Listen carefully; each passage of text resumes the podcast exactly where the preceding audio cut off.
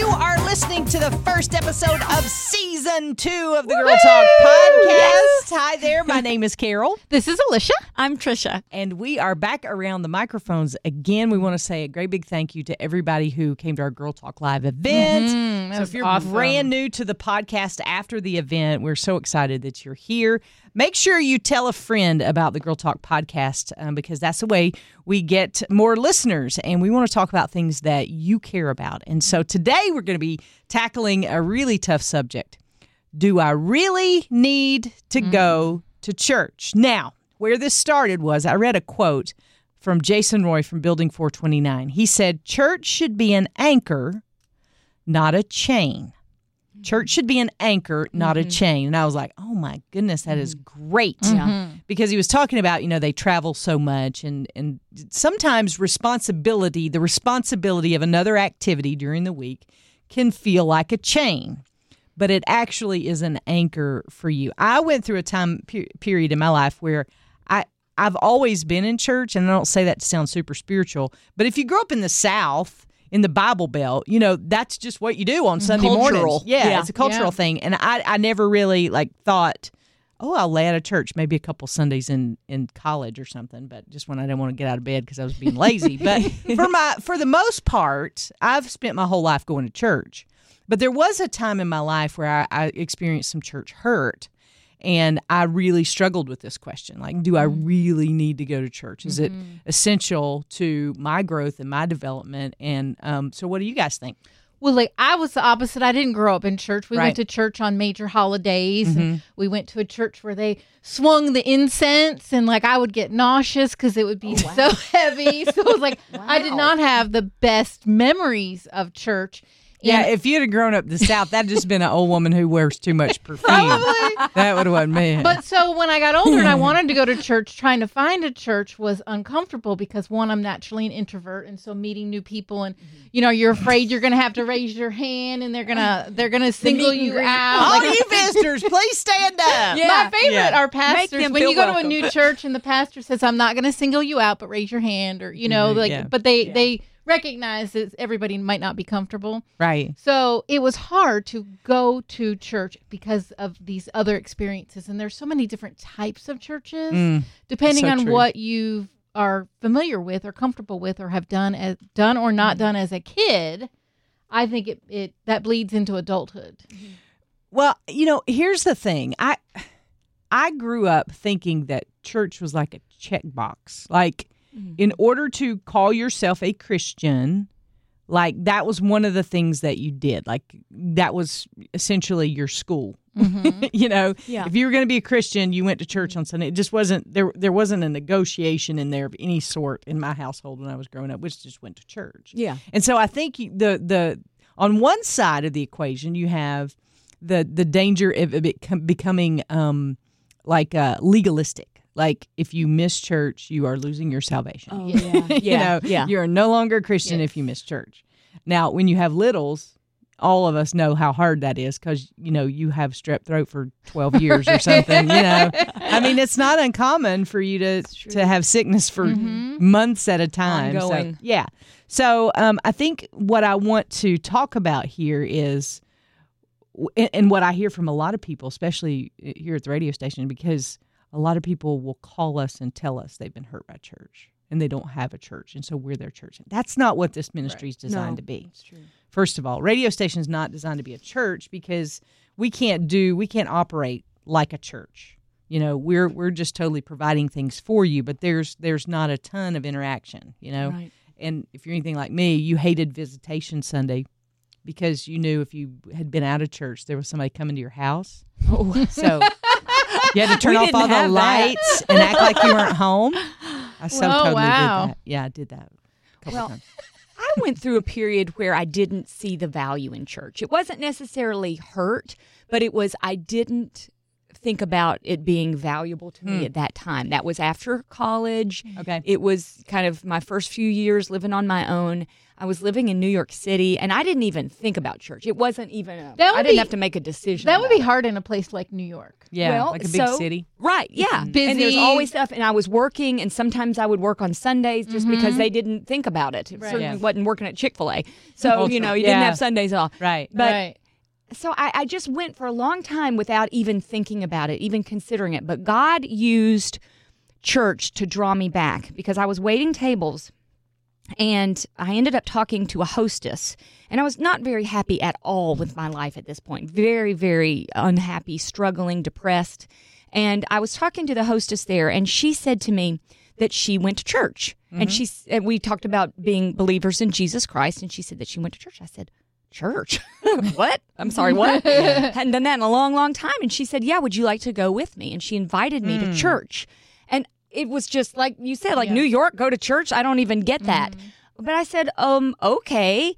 And she went out of her way. She got there early. She saved us seats. Mm. I was running late. I took a cab. You know, it was like a crazy situation. And I and I walk into this church, having not been in church in months, if not years. And I'm looking around. It was Times Square Church in mm. New York City, Yeah. which is an amazing church. And I walk in, and and there were all kinds of people. It wasn't like the church I grew up in, where everybody looks the same Right. Mm-hmm. Yeah. nationalities and even different languages. They had mm-hmm. translators and all this stuff. And I was like, wow, this is really different. And mm-hmm. I sit down and the pastor was so passionate. And I imagine it's like people who heard Billy Graham for the first time. Wow, Oh, like, yeah. wow, listen to these oh, words. He sounds like he really believes them and knows what he's talking about. And it was just such a different experience. Long story short, God used that church and that experience to draw me back to recommit my life and start fresh again. And and I changed everything about my life because of that church experience. That that's powerful because I mine was uh, somewhat different, but also the same in that I had a an, an event like when I went through my divorce.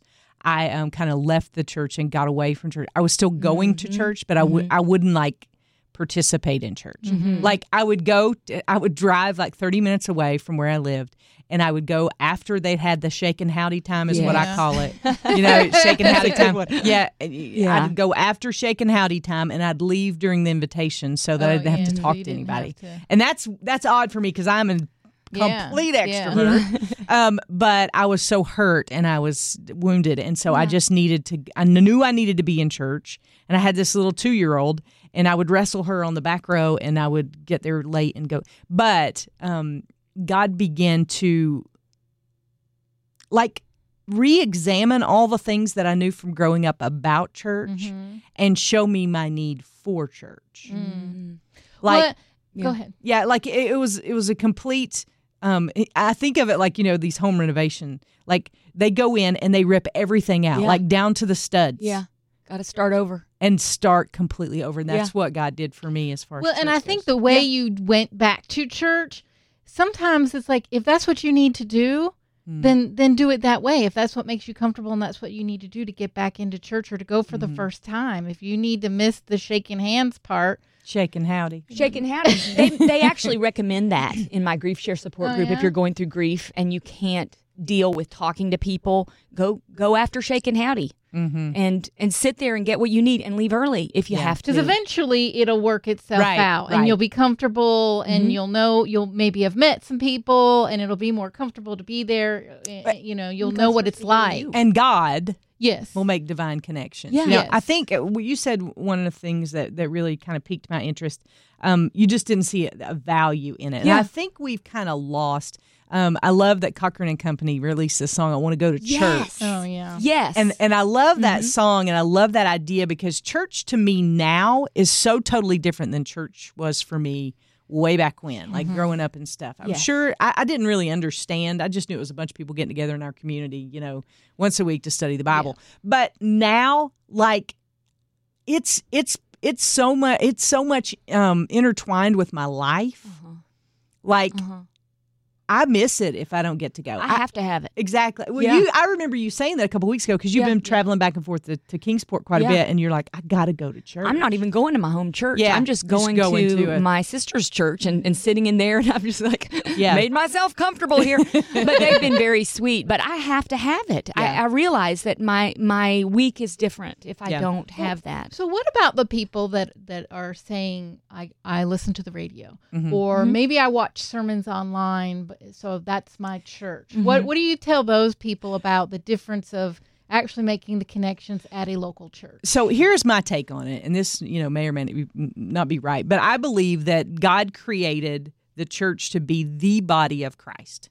So just watching online, you are depriving yourself of relationships and um, uh, connections that you could make that that could strengthen your walk, that can encourage you along, and I will say that by just watching online or not being connected to a local church, your local church is missing out on what you have to mm-hmm. offer. That's powerful. And and I believe that anytime we go through any kind of struggle in our life, we then become a steward of it. So whatever it is that you've gone through in life, wherever you find yourself today, God is asking you to steward it well for the rest of your days. Mm-hmm. And if you don't do that in mm-hmm. the context of community in a local church, I don't, I don't know kind of where you do that. And it's, you know, it's biblical. yeah. You know, the Bible says assemble yourselves mm-hmm. together. I, I was just going to say, I think about what I when my mom died. Mm. You know, the way I was lovingly walked through that experience, not only from you all here at work, but my church family, Yeah. the people in my my well, in your small parents' group, church. Yeah. and mm-hmm. my parents' church. They're continuing to Yeah. love on my dad. I don't know how I would have made it without that kind of support. Mm-hmm. And we don't think about that. You know, I'm not thinking, well, my mother might pass away, Right. so I better make friends in church. No, it's not about that. But God uses those connections and He helps the person going through it. But I think He also works through the person who's providing the love and the support. It's amazing how he can everybody's getting a benefit from that that interaction and the support that's that's given. Mm-hmm. And then like you say then you ha- then it's your job to be a steward of your story Yeah. and encourage other people with how God has provided the support that you needed. I don't think I would have made it without our church. I think that uh, keep reading reports about millennials and, and younger generations that don't feel the need to go to church. That they they may be believers, they may be Christians, but they don't think that they have to go to church. And so mm. some churches are struggling Yeah. because there's this whole group of younger people that are not attending. Maybe they attended as kids and they've grown up now and they're having their own families. And at what point do you, you know, how do you get them back into church? Yeah, and I think that's going to be a challenge for the church in the years to Yeah. come is that we're going to have to get, you know, I think here's what I think is going to happen, and I'm not a prophet or anything like that, but I, I'm not even really that smart. But um, but I but I like to sit and think about things like this, and I think what's going to happen because I. I've I've been so convicted in my own life that I don't I don't even really know how to be still anymore. Like I've got to have a device in my hand all the time. Oh yes. Yeah. And and I'm seeing it because my kid's doing it. I'm fussing at her for doing it all the time. I'm like, Like, where she learned later. that? Yeah. Her mama, mm-hmm. you know. and so so I'm mm-hmm. realizing that what is happening with me is that I'm forgetting and and and being still is is kind of a lost art. Like putting your phone down and just mm-hmm. going outside and taking a deep breath. Nobody does that anymore. You know, I, I was talking this week and I talked uh, on the show about splitting a, a pile of leaves wide open. I just want to go jump in this pile of leaves. And people were like, nobody does that anymore. You know, I got calls like Yeah. that. You know, people don't do that anymore. yeah. Because I think we've forgotten how to slow down and appreciate the things that are that are right around us. And here's what I think. I think probably in the next five years or so, we're going to see people like move away from technology Mm-hmm. and to really make it a tool and not Not like the- the, driving crutch. force of our Yeah. lives. Yes. Yes. You know, and I, I'm hopeful that's what happens because when I will take the time to be still and be quiet, it it is like somebody gives me a shot of B12 in my arm. you know, I mean, it just totally lifts my spirit. It doesn't matter how tired I am if I can get alone and just be quiet and lay the phone down for a few minutes. It's like I'm so refreshed. Mm-hmm. And it doesn't even take that much time. Yeah. And I think it's because we live at this pace. We're like, oh gosh, there's something else on the schedule, you know. And uh, and, and, and, it, and we've forgotten how to just be still, be quiet. Because we were in the car car one day and we're waiting for my mom because we pick her up from church and we're in the car and and Ella's always like, "Can we listen to music? Can we listen to this? Can we listen to, let's watch a video." Blah, blah, blah. And I said, "We're gonna listen to it rain," and she was like, "We're gonna do what?" I've turned the radio off and said, and just Yeah. nothing, silent. Like uh-huh. It's we're gonna listen to rain hit the windshield. And she just looked at me like, "Are you are you on drugs or something? Is that a Because- movie? No. Yeah. So, something else I mentioned to Trisha, we were talking briefly about a couple weeks ago, was that churches, like when we moved here, churches are very different Oh, than sure. the church I came from. Sure. And so it's very hard to get accustomed to new churches or big churches, and some do music this way, and some do Mm. it that way, and some are loud, and some are not, and everything is every piece of it seems to be different. And I think that as we get older, the people who are attending churches and, and we age, we need to be receptive to younger people and what Sure. changes that might make them more comfortable. Like maybe they want more contemporary music, or maybe they want a different a change in in the service, and we need to be the ones that help lead that change to welcome those younger families into the church mm-hmm. and not be the sticklers like because we went to a church and it was like was christmas time we would be Did you sit in somebody's seat? yes you know you, you're in the wrong Yeah. seat or this wreath has to go on this door Right. you cannot change it and, and you know Yeah. so i think we just have to be open that it church is going to continue to change and it needs to right. to attract different people That's We- how Billy Graham always Yeah. approached the, the So message true. of the gospel. So true. And and, and here's the Yeah. thing I think we the discussion we need to start having is not whether you like contemporary worship music or not. The discussion we need to be having is, you know, are we doctrinally on the same page? Yes. You know, is our Correct. theology Yes. solid? Then everything else outside of that is a preference. Preference. mm-hmm. And you know what?